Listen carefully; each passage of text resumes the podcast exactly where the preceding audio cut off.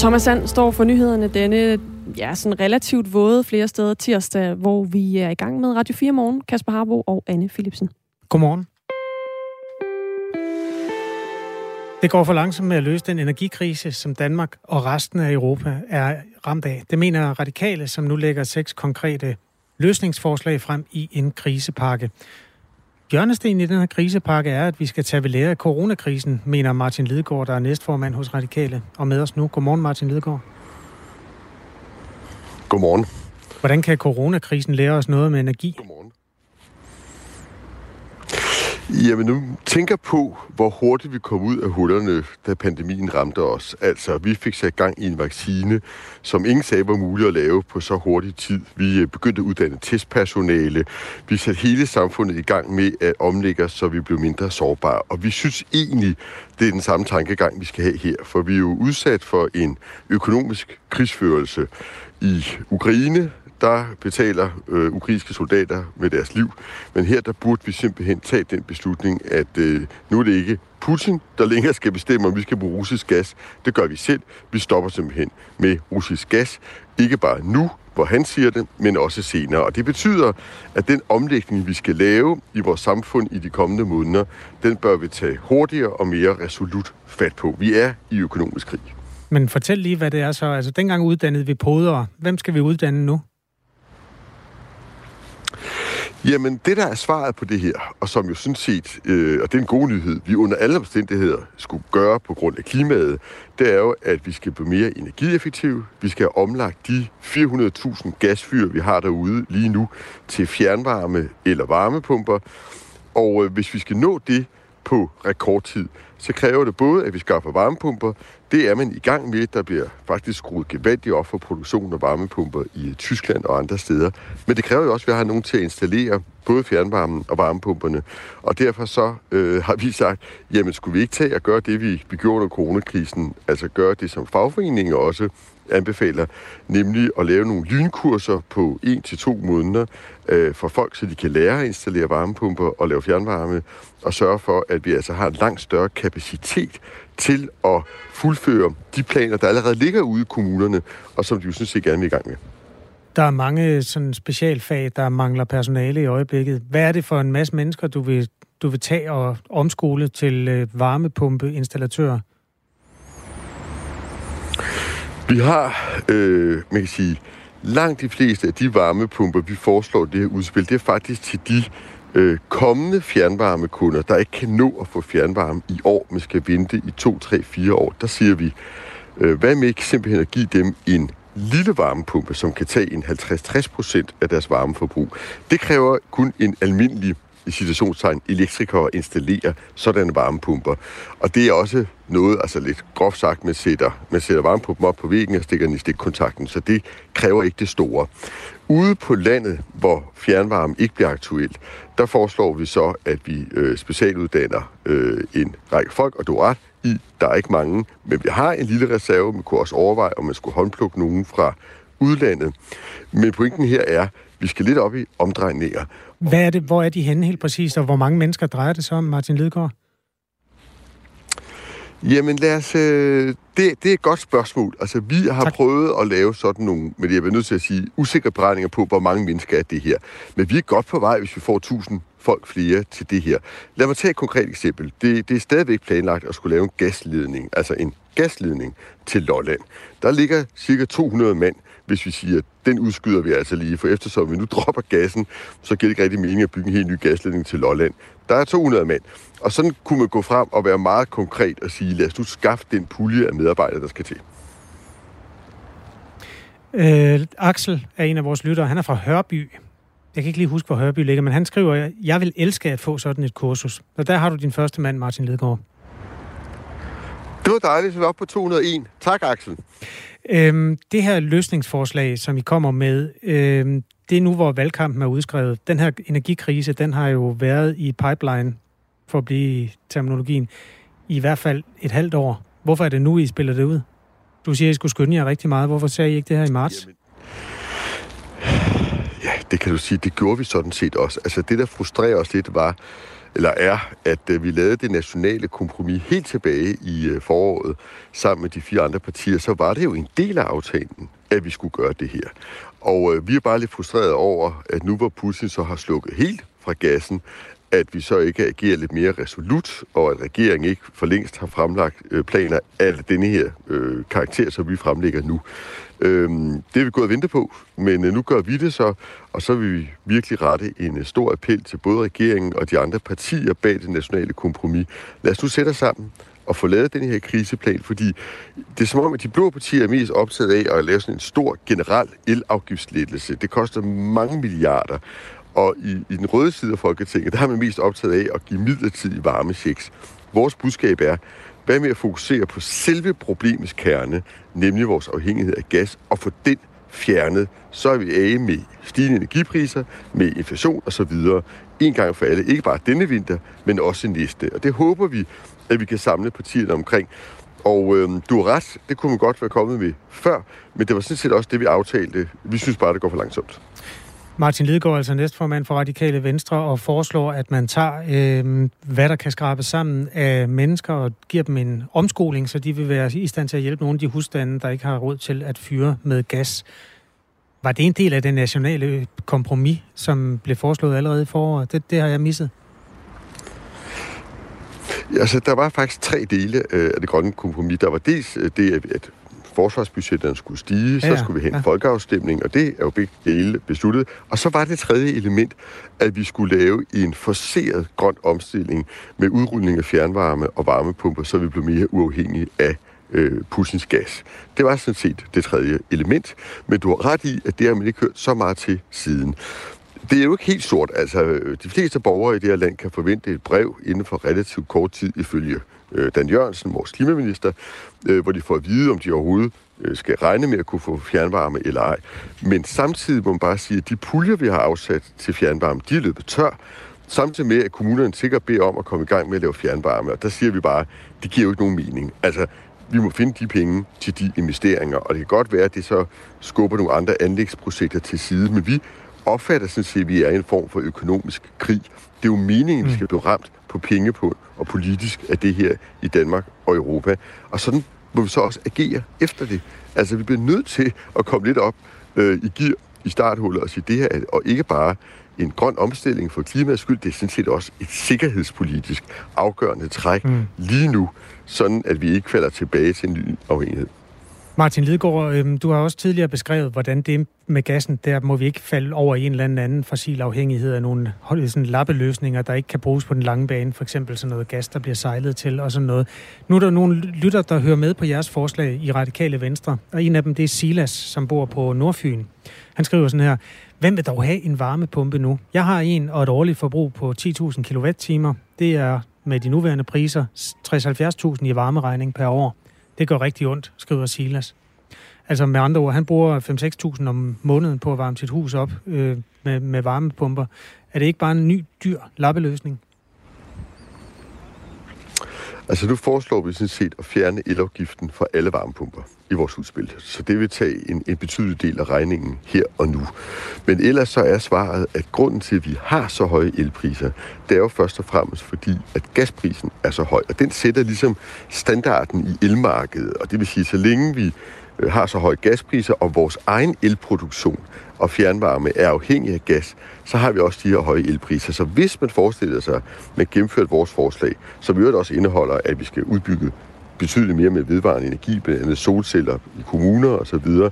Hvis man forestiller sig det, og vi blev helt fri for den russiske gas, så blev vi altså også fri for, om jeg så må sige, øh, på mellemlang sigt i hvert fald, de her høje elpriser. Men, men her nu foreslår vi at fjerne elafgiften. Jeg riser lige op, inden vi runder af. Martin Lidegaard, altså næstformand i Radikale Venstre, som øh, er ude med et forslag til en krisepakke. Det er Radikale Venstre. Hurtigere udrulning af fjernvarme på kort sigt.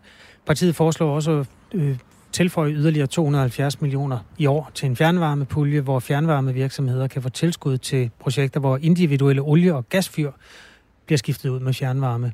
Et andet forslag lyder at give husholdninger, der bruger gas, olie og biomasse, en udstrakt hånd til at købe den her mindre varmepumpe, som Martin Ledegaard var inde på for lidt siden. Øhm, den, øh, og desuden så er det altså, at man går efter at reducere elafgiften fra 75 øre per kilowatt-time til 0,8 øre per kilowatt-time. Det vil så skære 74 øre fra, hvis vi bruger sådan lidt rundetal, Martin Lidegaard. Øhm, og dermed, når, når det stadig er 6-7 kroner per kilowatt-time, så er det jo hundedyrt at, at varme op med, med, med en varmepumpe. Kan man ikke pille ved momsen også? Altså staten tjener jo godt på momsen i øjeblikket, fordi der er moms på el. Altså faktisk øh, er det sådan, at samlet set har hele den her krise en negativ indvirkning på statens finanser. Man vinder lidt på momsen, som du siger, men til gengæld sparer folk jo på energien, heldigvis. Øh, så der får man færre indtægter.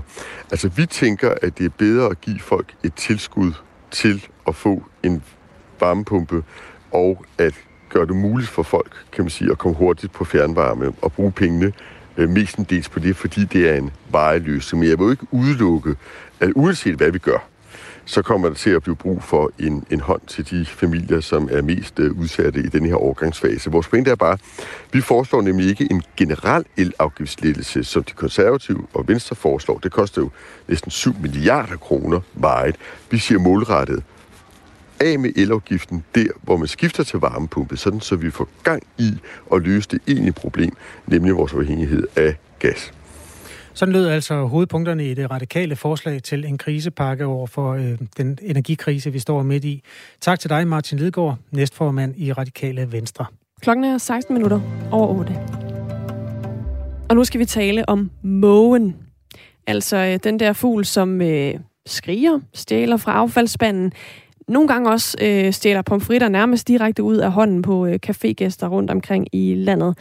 Det kan for nogen virke som om, at der kommer flere og flere af de her måger, og de øh, gør et større og større indhug i vores privatsfære. Der har i hvert fald været øh, forskellige meldinger i medierne om, at øh, også restauranter faktisk laver indgreb for at sørge for, at mågerne ikke kommer og spiser gæsternes mad. Men Faktisk så er flere af de mest almindelige mågearter faldet i antal, det skriver Ritzau her til morgen. Morten D.D. Hansen, godmorgen. Godmorgen. Biolog og museumsinspektør for Naturhistorisk Museum i Aarhus. Altså, øhm, som jeg sagde før, så er der jo en del øhm, historier om storbymennesker, hvis vi skal kalde dem det, og deres sammenstød med måger. Altså øh, for eksempel en, øh, en artikel hos lokalmediet København Liv, der skrev, at øh, her der havde man i en beboerforening på Østerbro beskyttet sig med skrigende robotter, der ligesom skulle holde mågerne væk og også andre eksempler på det. Hvorfor er mågerne stadig så stor en belastning for øh, mange mennesker, hvis der samtidig bliver færre af dem? Jamen, det er måger er jo der, hvor der er mad. Ikke også? Altså, de er jo ikke dumme. Øh, fugle er enormt kloge. Vi skal være glade for, at de ikke er tre meter store, fordi så vil vi være underlegne i forhold til dem. Øh, de er simpelthen der, hvor der er mad, og de, er, de kan flyve, de er meget adrette. Øh, så de kommer simpelthen ind i byerne, hvor der er masser af tilgængelige, det vi kan kalde højoktan føde. Måger, de gider ikke øh, græs. De vil have kød. De vil have let omsættelige kulhydrater, og de vil have fedt. Ikke også? Øh, så, så, øh, så de er der, hvor, hvor maden er. Det forklarer også, hvorfor man øh, tit ser dem med en pomfrit i munden hvert fald, hvis man... det, ja, det, det, er næppe, det er næppe, fordi altså, der er jo, det er jo ikke, det, er, det er ikke selve kartoflen, de kommer fra, men, øh, men der er jo masser af fedt i sådan frit. Det ja, ved vi jo godt. det er jo det, vi desværre godt ved, ja. Øhm, ifølge Dansk Ornitologisk Forening, så er øh, en art som hættemågen over de seneste årtier gået kraftigt tilbage, og også stormmågen, som der i 1940'erne var over 100.000 par af, er der færre af nu end før. Sølvmågen, det er den mest almindelige af de store måger, og det er den, som mange kender for det her skrig. Den har sådan været nogenlunde stabil siden 70'erne, men der er altså også nogle af de her mågearter, der er gået tilbage. Hvordan kan det være? Jamen altså, naturen er spindfri, kan man sige, og det vil sige, at at øh, hvis arter går tilbage, så er det typisk fordi, der er et eller andet, de ikke kan lide, eller fordi deres levesteder er forsvundet. Hættemågen yngler primært ved søer, og altså på øer, i søer og ude ved havet og den lever rigtig meget af, af flyvende insekter, og vi ved jo godt, hvordan det går med insekterne i, i det her land, så, så øh, der er, det er en af grundene til hættemågen at gå tilbage. Sølvmågen er jo sådan en, det man virkelig kan kalde en opportunist. Den er stor, og den, den har jo for eksempel levet rigtig meget af, af overskuds minkfoder. Ja. ja, det vil da høre den skrige. Jeg synes bare, at vi skulle bringe citatet, ja. når nu øh, den var omtalt. Ja, så den, øh, altså sølvmåger har for eksempel, de har virkelig, de har været ret flittige gæster på minkfarm, hvor der har været masser af højoktan føde tilgængeligt. Det er der jo så ikke længere. Så faktisk kan man i år se, at sølvmågerne nærmest ikke har fået unger på vingerne. Øh, og så er det selvfølgelig klart, at nogle af de der sølvmåger, de måske søger ind mod byerne, hvor der er, hvor der er lidt pizza og fritter at få i stedet for. Hvad øh, er det egentlig for et formål, som mågen tjener? Fordi nu taler vi meget om det her med, øh, hvordan den kan genere, når vi går og har vores øh, byliv og vores øh, hverdag. Men, men hvad har den egentlig for et formål? the higher purpose of the goal. Nej, ved du hvad, sådan kan man simpelthen ikke... Det spørgsmål er simpelthen forkert. Hvorfor det? Fordi der er ingen arter i hele verden, der er udviklet med et formål. Der er ingen, der er udviklet med det formål for eksempel at være gode for andre. Alle måger, alle måger, hættemågen, stormmågen, sølvmågen, sildemågen, svartbagen, de er udviklet udelukkende for deres egen skyld, fordi det kan lade sig gøre at være dem. Ikke? Og så tager de al den plads, de kan få. Ikke? Også det vil sige, at hvis vi lavede endnu mere plads eller endnu mere mad til sølvmågerne, så ville der blive flere sølvmåger.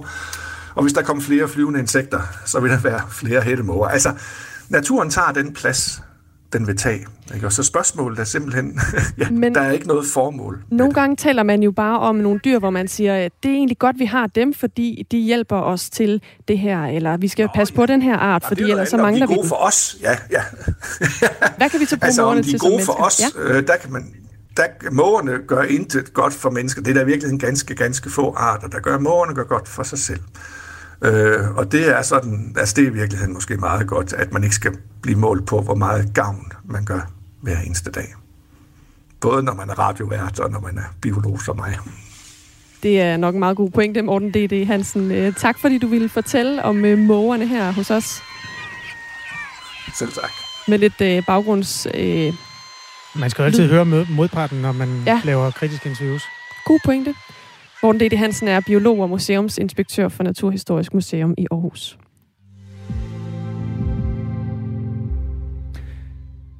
Antallet af børn, der bliver født med skader på grund af alkohol, stoffer og medicin, er stigende. De her skader sker, fordi moren til barnet indtager rusmidler under graviditeten. I 2014, altså for otte år siden, der var der registreret 2.000 børn, der havde den type skader. Børn mellem 0 og 17 år. Det tal er steget med mere end 50 procent, så da det blev gjort op i 2018, der var der 3.200, altså en stigning fra 2.000 til 3.200. Det viser en rapport fra Socialstyrelsen. Miriam Gismarvik er specialkonsulent i den nationale videns- og specialrådgivningsorganisation VISO, der ligger under Socialstyrelsen. Hun mener, at der er mange flere børn med skader, end hvad tallene viser. Der er rigtig mange børn, hvor man ikke, hvor man ikke ved det, og hvor man faktisk ikke øh, identificerer, at mor har haft et, øh, et misbrug af en eller anden karakter under graviditeten, og det har betydning for barnet. Så det, som vi ser det som, det er det her, det er, det er toppen af isbjerget, de her 300 børn. Øh, der ved men der er en forbindelse, men vi har en klar formodning om, at der er mange andre børn, hvor man ikke har lavet den forbindelse. En finsk undersøgelse viser, at over 80 procent af svenskerne, finnerne og nordmændene synes, det er forkert at drikke alkohol, når man er gravid. Men her i Danmark er det kun 64 procent, der mener, at det er forkert. Det er altså vel at mærke de gravide, der bliver spurgt. 9 procent af danskerne mener endda, at det er okay at drikke et glas vin eller øl øh, under graviditeten. Problemet er, at det kan give skader på barnet, siger Miriam Gismavik. Det vi ved allermest om, det er alkohol, og alkohol er enormt skadeligt. Øhm, øh, og der ved vi, at, at det, der især øh, tager skade, det er centralnervesystemet og hjernen. Øh, der er forskel på, altså det, kommer, det lille foster blev udviklet uge for uge, så man kan sige, at skadens omfang og hvor skaden sidder, handler rigtig meget om, hvor meget man drikker, hvornår man drikker i forhold til, hvor fosteret er i sin udvikling.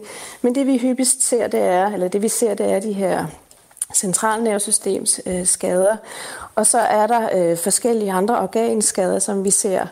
Øh, det, som er det hyppigste, det man øh, ofte ser hos de her børn, det er, at de, de, er, øh, de er, har trivselsvanskeligheder, svært ved at sove, er urolige, svært ved at spise.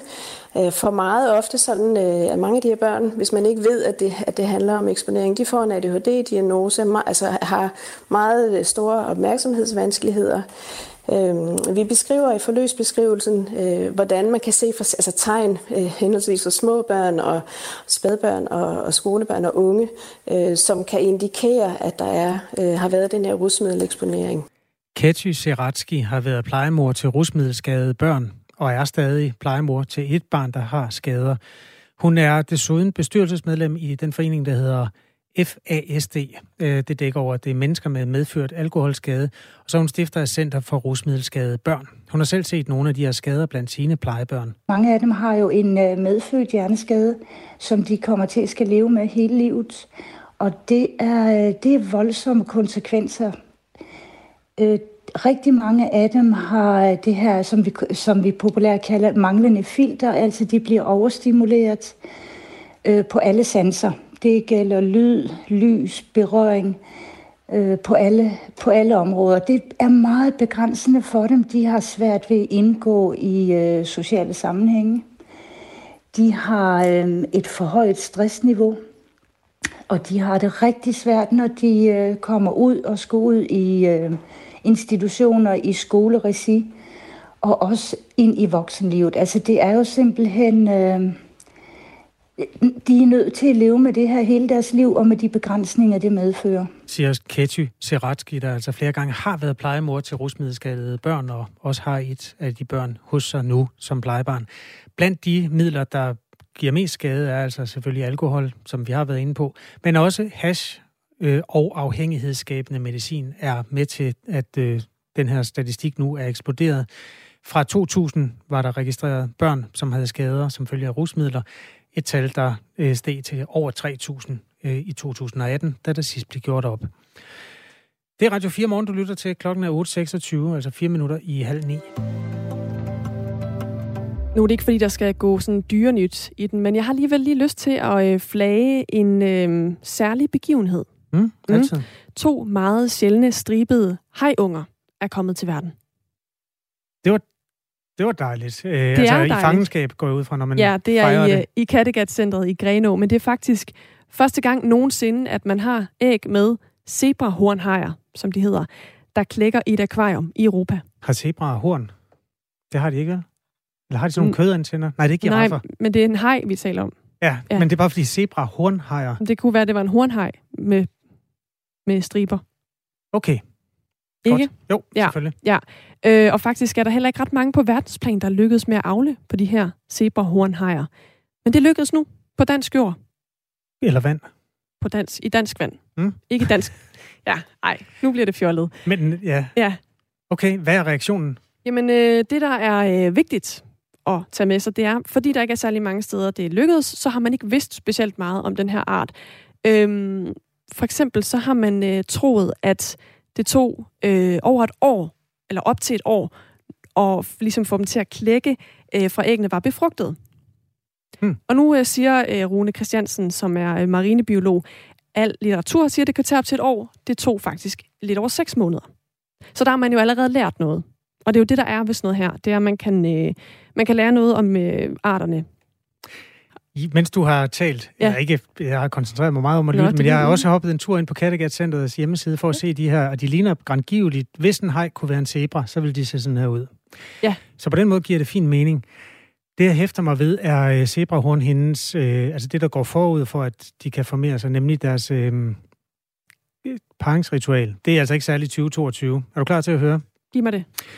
Handen bider sig hårdt fast i hundens brystfinde, vender hunden om og parer sig med hende. Handens bid bliver kaldt for kærlighedsbid. Ah. Fordi det er helt almindeligt på de kanter. Øh, blandt også andre hajer, hajarter. Heldigvis har hun har en meget tyk hud. Det var da heldigt. Ja, det var heldigt ikke? nok, ikke? Jo. Øh, så kærligheden gør ikke så ondt, som den ville have gjort, hvis øh, zebrahorn hun havde tynd hud. Øh, kærlighedsbidet gør parringen nemmere, fordi det er meget svært, når man ligger og skulper i vand, at øh, holde den samme position, forstår du mm, nok. Så ja. man bider sig lige fast en gang, og dermed kan de to hajer ligge tæt op ad hinanden, hvilket ellers kan være svært i det frie vand, citat slut. Jeg håber, jeg håber, det sker med en form for samtykke for den hundhaj. Det lyder meget voldsomt. Den må du tage med dyrepasseren, ja. men øh, glædeligt. To ja. styks. To styks indtil videre. Der er vist nogen, der stadig ligger, og, sådan, og måske kan de øh, klække inden for øh, den nærmeste fremtid. Altså æggene. Klækker de sådan med samme lyd? Jeg har, ikke, jeg har ikke været der. Du stiller for mange spørgsmål nu.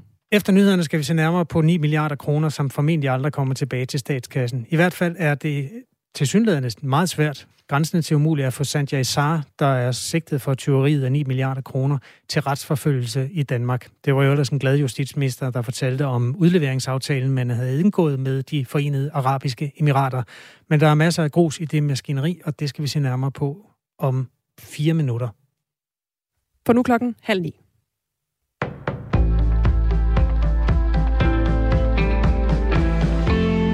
Det er en potentiel forureningsbombe, når et stigende antal borgere tager brændeovne i brug og i vild hamstring opkøber alt brænde til salg i butikker som alternativ opvarmningskilde. Det vil ramme et stort antal mennesker på helbredet, sådan lyder advarslen fra flere eksperter efter TV2 Løje og andre medier.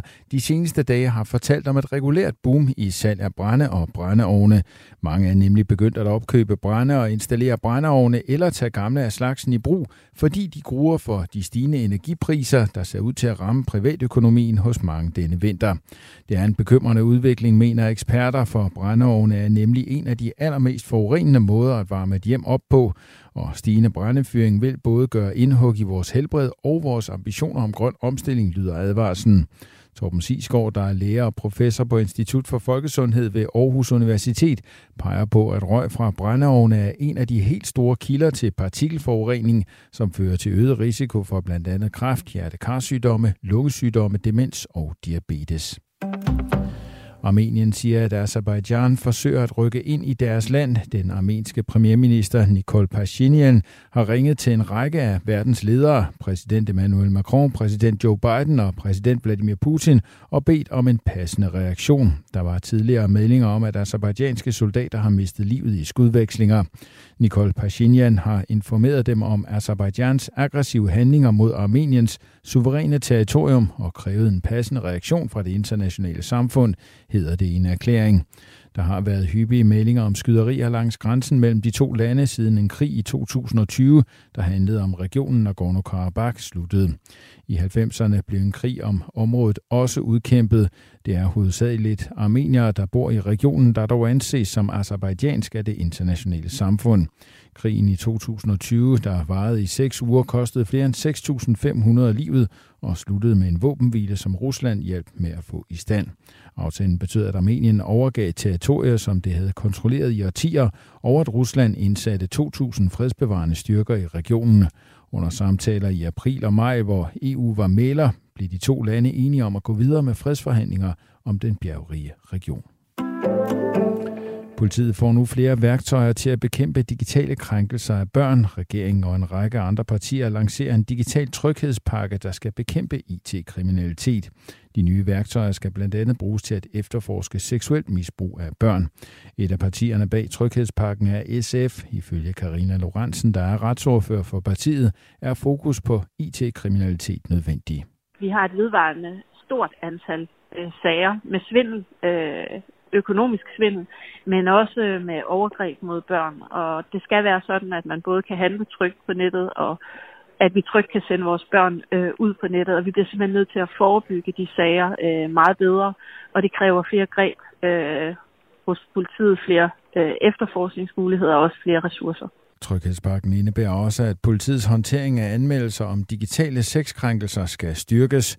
Hos Red Barnet mener man, at det er nødvendigt. Det fortæller Johannes Schmidt Nielsen, der er generalsekretær.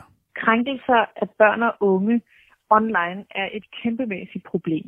Vores seneste undersøgelse af Red Barnet viser, at det faktisk er 26 procent af alle børn og unge, som bruger sociale medier, der har prøvet at en voksen, de ikke kendte, ret ud til dem for at få dem til at gøre noget, de ikke havde lyst til. Det kunne for eksempel være at dele et billede af deres krop. Og vi ved, at politiet mangler ressourcer.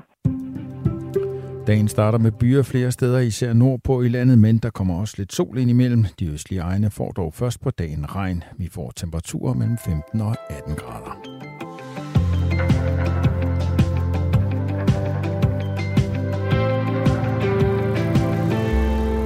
8.34 er klokken denne tirsdag morgen, hvor vi øh, har øh, små 25 minutter tilbage af Radio 4 morgen, og øh, blandt andet skal se nærmere på en øh, ny måling fra Kantar Gallup, der viser, at øh, opbakningen til Mette Frederiksen, statsministeren, falder Den her måling har sammenlignet de tre statsministerkandidater, og øh, de præcise tal, dem dykker vi ned i sammen med øh, Rune Stubager, der er valgforsker, og det gør vi klokken øh, cirka 10 minutter i 9.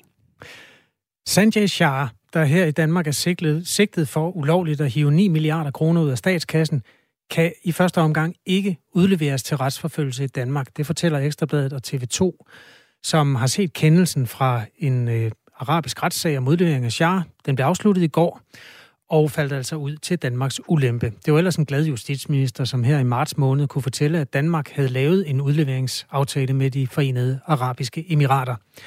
Årsagen til, at vi alligevel ikke kan få den sigtede mand, er, at de danske myndigheder ikke har indleveret de rigtige dokumenter i sagen, siges det i hvert fald fra, den, øh, øh, fra domstolen i Dubai.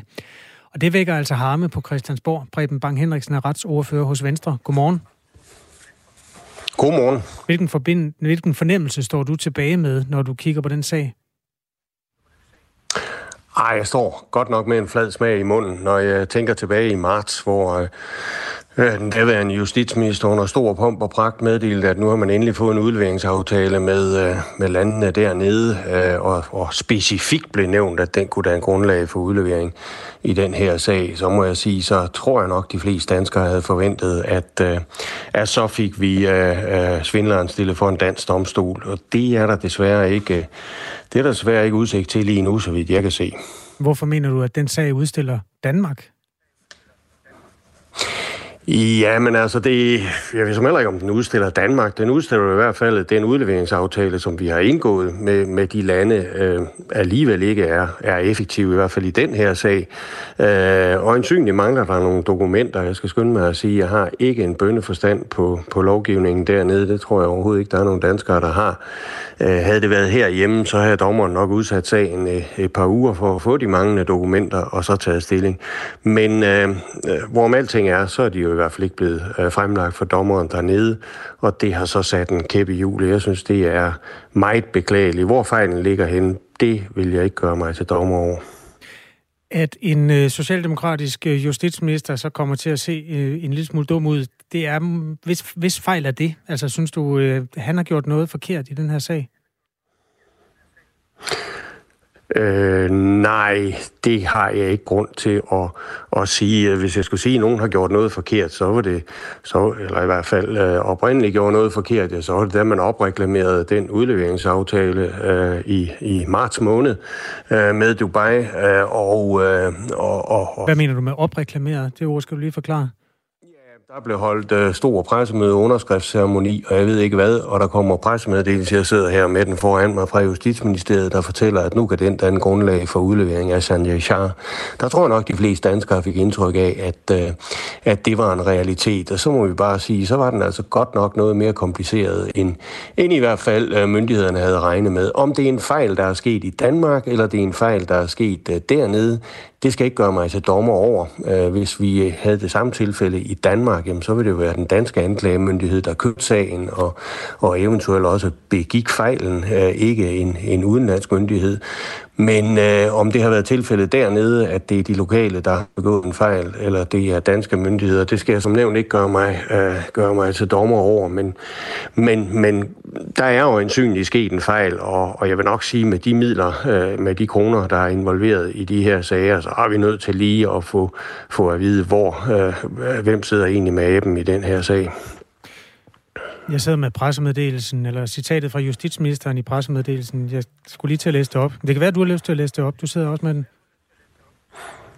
Ja, så skal da lige have gang i computeren her. Ja, det har vi her. Øh, ja, rigtig, hvor vi skal gribe ind. En af, der står i hvert fald, øh, hvis Hashar skal til Danmark, vil han vil han gøre det? Nej, det var Jean Deschamps advokat, der udtalte sig, så... Øh, okay, nå, det er jo det citat, der starter med, jeg er en meget glad justitsminister, fordi nu taler du om sådan, man opreklamerede den lidt. Lad os prøve at gå ind i det, der bliver, der bliver sagt der. Jeg er en meget glad justitsminister. Jeg kan lige tage det. Anholdelsen i Dubai understreger, hvorfor det var så vigtigt, at regeringen lykkedes med at lave udleveringsaftale med de forenede for arabiske emirater for nyligt. Er det at opreklamere den, eller er det en reel sejr? Det er som om, du siger, at man, man har oversolgt den jeg tror at de fleste danskere øh, oplever øh, sådan en, en meddelelse fra justitsministeren, som om, at nu er, er vejen banet for en mulig udlevering af Sanjay Shah. Det kan den jo også godt have været, men det ændrer jo ikke på, at der så er sket fejl sidenhen. Øh, jeg synes måske godt lige, man kunne have tilføjet, at, der, at det i hvert fald var mere komplekst, end øh, godt er. Havde det været i Danmark, havde det som sagt ikke været noget problem. Der ville øh, sagen være udsat et par uger, og de manglende papirer ville være, ville være fremlagt, men øh, det er åbenbart mere komplekst dernede det må jeg sige, det overrasker mig lidt. Det overrasker åbenbart også øh, Justitsministeriet. Der kan også være en tredje årsag, end at der er sket en fejl. Vi har talt med graverjournalist på Dagbladet Politikken, John Hansen, der har fulgt meget med i den her sag. Han synes også, at den har udviklet sig meget mystisk, og har i øvrigt heller ikke fået den fulde forklaring, hvad ikke ret mange har. Han mener også, at de forenede arabiske emirater øh, måske kunne have en interesse i slet ikke at udlevere Sanjay Shah. Øh, du skal lige høre et citat her. Emiraterne og, og måske især Dubai har sådan lidt et ry som et sted, hvor, hvor øh, kriminelle gemmer sig med deres penge. Det er et meget, meget dyrt sted at leve, men en mand som Shah, han har personligt, mener myndighederne, fået 7 milliarder ud af den her svindel, så, så han har jo råd til og derfor kan det jo godt være, at man måske ikke er interesseret i i Dubai at jage alle de her kriminelle penge ud af landet. Har du også haft den tanke, Preben Bang Henrik? Du godeste, det er buller og baller. Øh, kan, kan du finde et lidt mere roligt sted? Ja, prøver lige at gå i øh, Nej, jeg kan ikke sige, om jeg har haft den øh, tanke. Øh, det, det vil nok være at, at udstille de lande der øh, på, en, på en kedelig måde, som jeg ikke har nogen baggrund for, men det er da selvfølgelig rigtigt. Jeg tror, at vi finder få lande i Danmark, hvor justitsvæsenet er så objektivt og, og retfærdigt, som det er i Danmark, men jeg har slet ikke øh, grund til at tro, om, at der kan være øh, foul play dernede. Det har jeg ikke. Nej, for det er ikke bevist. Det er bare en teori. Men hvis nu det er det, der sker, øh, hvad, hvad gør vi så ved det? Ja, for det tror jeg godt nok ikke, vi kan gøre ret meget ved. Øh, hvis vi skal ind og ændre retssystem i Dubai, uh, nej, det, øh, det er der simpelthen ikke noget at gøre ved. Jeg synes, det er ganske glimrende, at man gør alt, hvad man overhovedet kan, for at få de skyldige bragt, til, bragt for retten i Danmark, og for at få så mange penge som overhovedet muligt returneret. Men uh, mod systemer, der åbenbart uh, kunne tænke sig at arbejde efter lidt andre regler, der er der jo ikke rigtig noget at gøre for, for lille Danmark sagde Preben Barmen Henriksen, der er altså retsordfører hos Venstre, og som dermed ikke øh, sådan ser de store veje ud af det, hvis der skulle være tale om en mere koordineret form for retsførelse i Dubai. Vi har også forsøgt at få justitsminister Mathias Tesfaye med her til morgen. Han er optaget af møder, men vi har fået en øh, skriftlig kommentar og øh, der står blandt andet, jeg synes selvfølgelig, det er enormt ærgerligt med afgørelsen, for jeg havde naturligvis gerne set et andet resultat. Og så skriver han også, vi er nu ved at undersøge, hvad der ligger bag afvisningen, og om der skulle være begået fejl, som der i givet fald skal rettes op på. Jeg håber, at den emiratiske anklagemyndighed vil gøre brug af muligheden for at anke. Øh, Sanjay Shahs advokat har øh, over for Ekstrabladet givet udtryk for, at øh, hvis der mangler de der dokumenter, som var den officielle forklaring, der kom frem i går, altså grunden til, at han ikke kunne udleveres, var, at der manglede noget øh, dokumentation for den, det stykke politiarbejde, der er lavet her i Danmark, øh, opklaringen af den der milliardsvindel. Hvis de dokumenter ikke var inddraget i den første behandling af retssagen, så kan de heller ikke gøres gældende i den anden behandling. Det er altså det, som Sanjay Shahs advokat hævder. Hvorvidt det er en del af Dubais øh, eller Emiraternes lovgivning, har vi simpelthen ikke været i stand til at opklare her til morgen. Der er mange øh, påstande, der strides om, hvad der er sandheden i øjeblikket.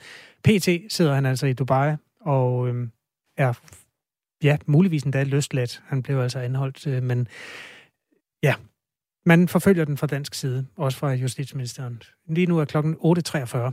Det her er Radio 4 morgen.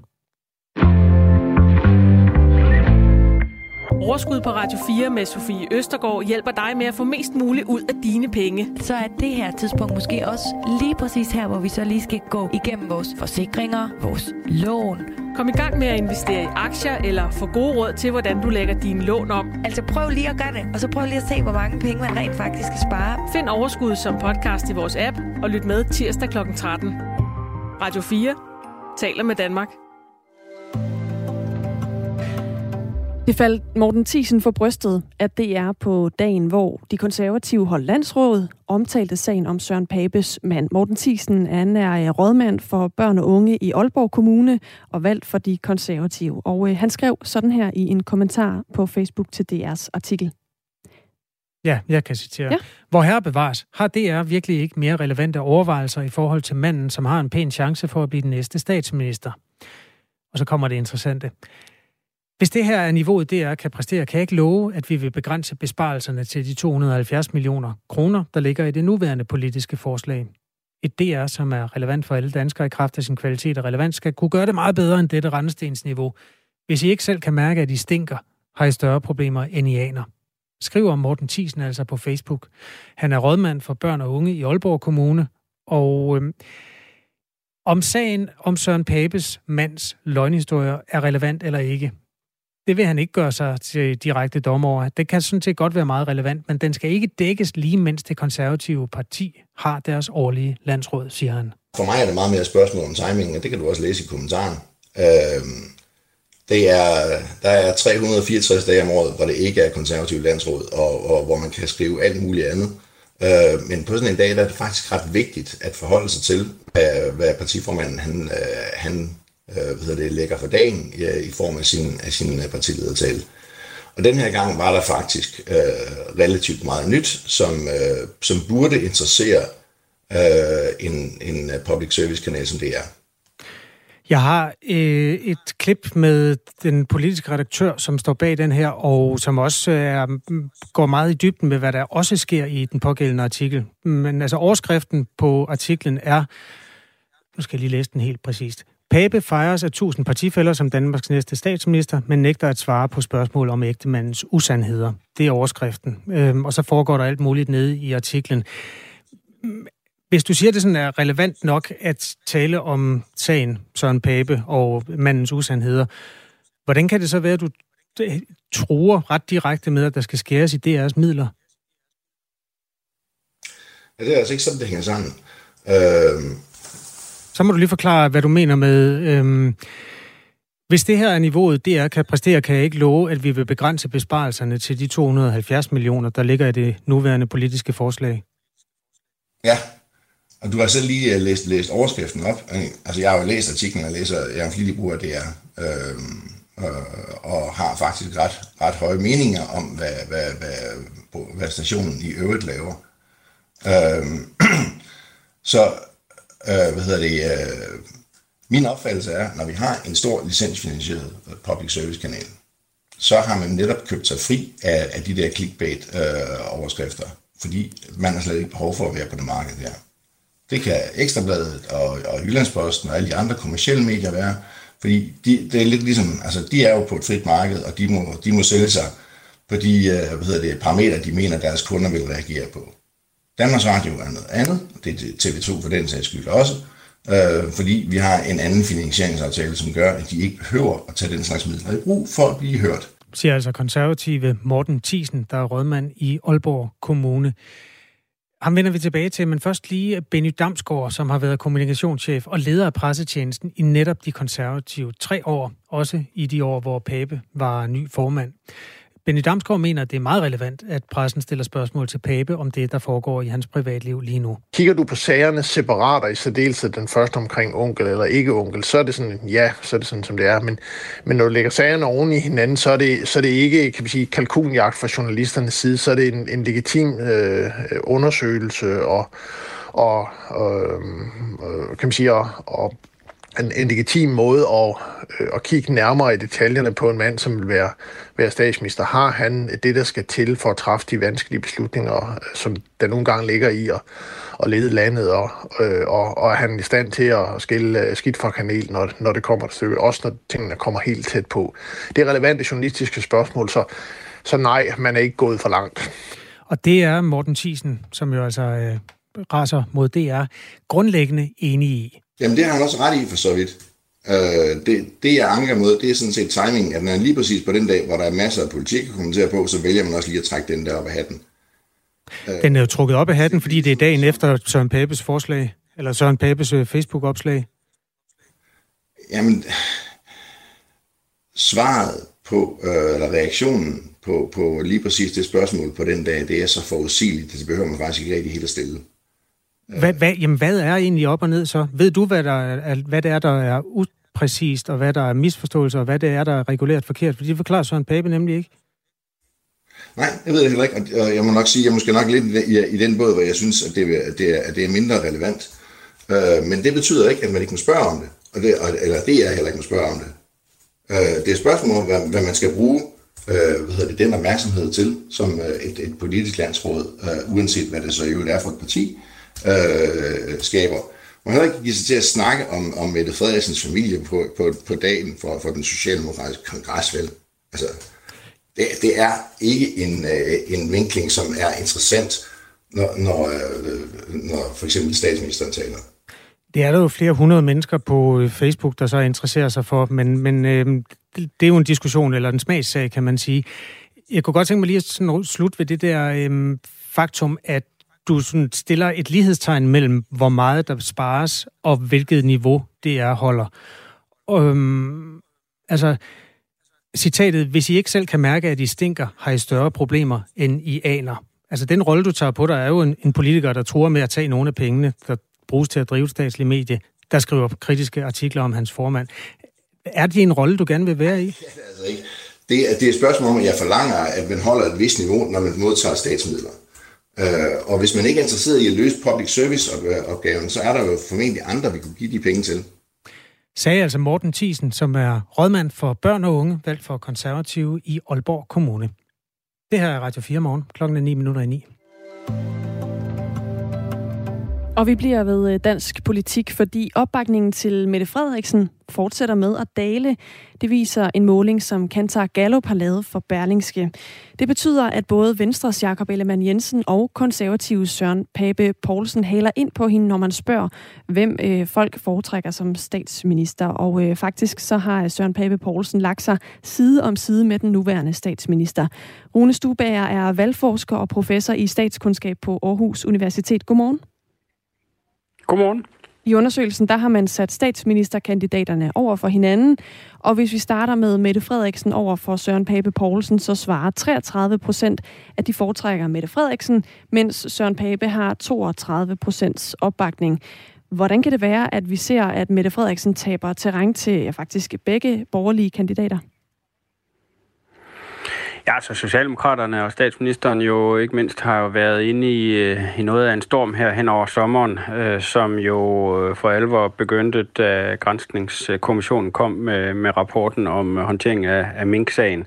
Øh, og, øh, og det satte jo en, øh, en negativ øh, tone, kan man sige, fra starten, og, og vi fik jo diskussionerne, som førte til, at øh, de radikale krævede, at der skulle udskrives valg her senest ved Folketingets øh, åbning. Så det har ligesom genoplevet for en del vælgere øh, den sag, som jo på ingen måde øh, er god for øh, regeringen. Og den øh, fik jo endnu øh, et skud ilt øh, i august, øh, da det så øh, kom øh, en reaktion i forhold til de embedsmænd, øh, der var impliceret, og hvor det jo ikke var alle de højt placerede embedsmænd, der blev hjemsendt. Øh, blandt andet blev statsministerens øh, departementschef jo ikke øh, hjemsendt. Det tænker jeg, der er en del vælgere, som øh, i virkeligheden ikke er så tilfredse med. Øh, så har vi jo den løbende diskussion om, øh, hvad skal vi gøre ved de stigende priser? Øh, og selvom øh, det jo er klart, at en væsentlig faktor i de stigende priser, det er jo altså øh, Ruslands invasion af Ukraine, så er det alligevel øh, ofte sådan, og det kan jo synes øh, ufortjent, men, men det ser ud til at være tendensen, at regeringer får øh, i hvert fald en del af skylden, når det går dårligt øh, med økonomien. Øh, og endelig, så har vi jo også den, øh, de, øh, havde nær sagt, almindelige øh, fortløbende sager, og ikke mindst jo øh, diskussionen om sundhedsvæsenet og de udfordringer, øh, der er der med, med for få øh, ansatte mange steder, rekrutteringsproblemer, og jo i særdeleshed øh, på psykiatrien øh, et, øh, et opfattet stort behov for, at der skal gøres noget. Så der er en række sager, som, som øh, slider på regeringen og har gjort det her hen over sommeren. Plejer det at være sådan, at to statsministerkandidater ligger så tæt i meningsmålingerne, som Mette Frederiksen og Søren Pape gør ifølge den her måling? Altså, der er ikke øh, noget sådan nødvendigt plejer, øh, når vi er inde og tale øh, enkeltpersoner, fordi dem har vi jo ikke så mange af, at, at vi kan sige, at der er sådan et fast mønster. Så det kan vi se nogle gange, øh, at, at de ligger tæt. Det er jo helt almindeligt, at øh, de to blokke øh, ligger tæt øh, i, i dansk politik. Øh, så, så det ser man nogle gange. Andre gange øh, ser man, at den ene øh, trækker fra. Øh, den anden. Øh, men altså, man skal jo lige i den sammenhæng her huske på, at vi har jo ikke øh, statsminister, eller for den sags skyld præsidentvalg øh, i Danmark. Øh, så øh, det er ikke givet, at øh, sådan nogle tal, de umiddelbart øh, fører til et valgresultat, der så fører til, at den mest populære øh, bliver statsminister. Men hvordan hænger det egentlig sammen? Fordi jeg tænker, hvis man bliver spurgt, om man vælger en kandidat, så er det vel, fordi man også vil stemme på et parti, der vil gøre den kandidat til statsminister?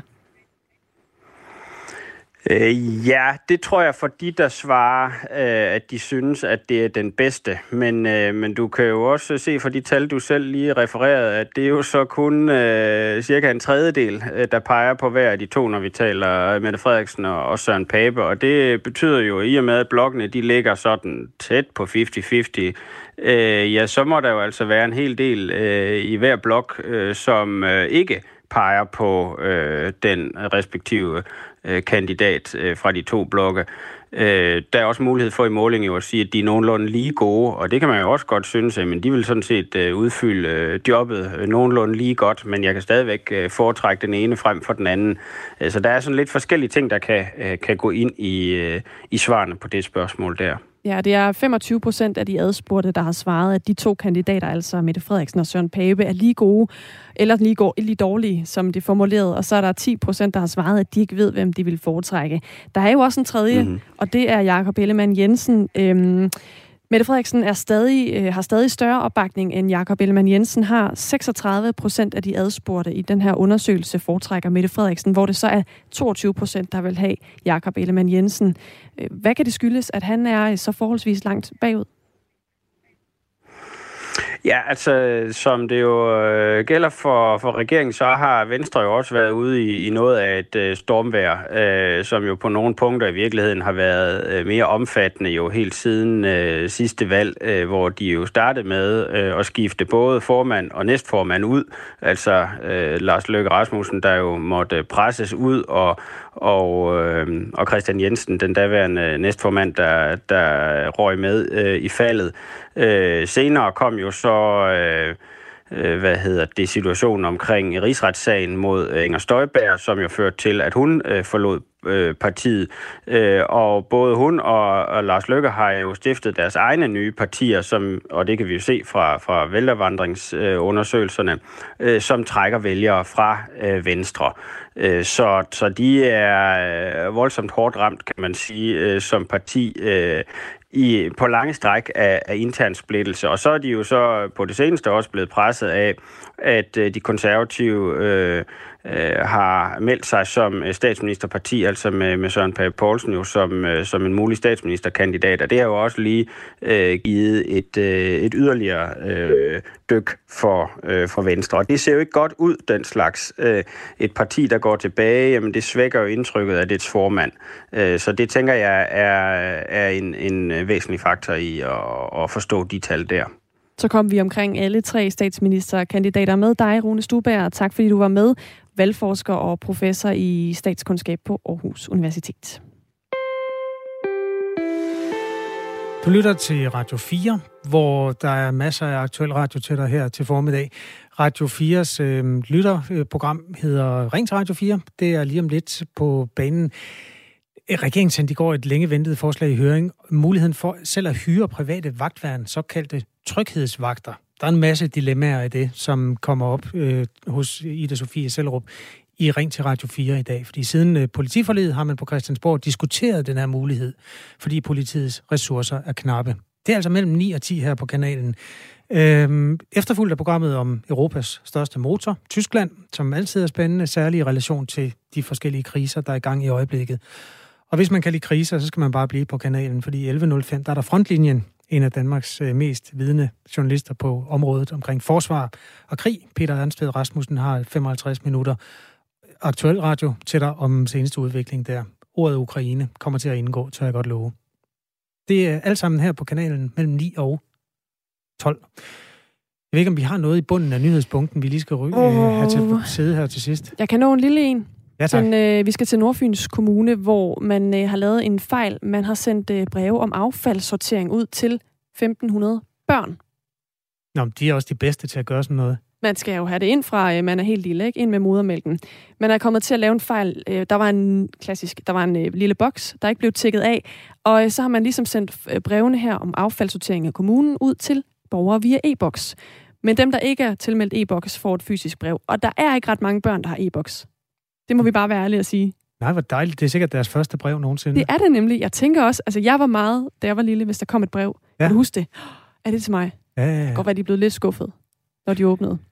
Jamen omvendt, altså de børn, som jeg har haft i min egen øh, husholdning, er meget mere både ambitiøse og bevidste, og i øvrigt også øh, handlingsorienterede i forhold til sådan noget affaldshåndtering. Så ja. jeg er helt sikker på, at øh, det, som startede som en fejl, det viser sig at være øh, fremtidssikret på alle tænkelige måder. Det kan være, at det i virkeligheden er en, øh, en lykkelig slutning, det får. Det vil tiden vise. Ring til Radio 4 om 5 minutter. Klokken er 9.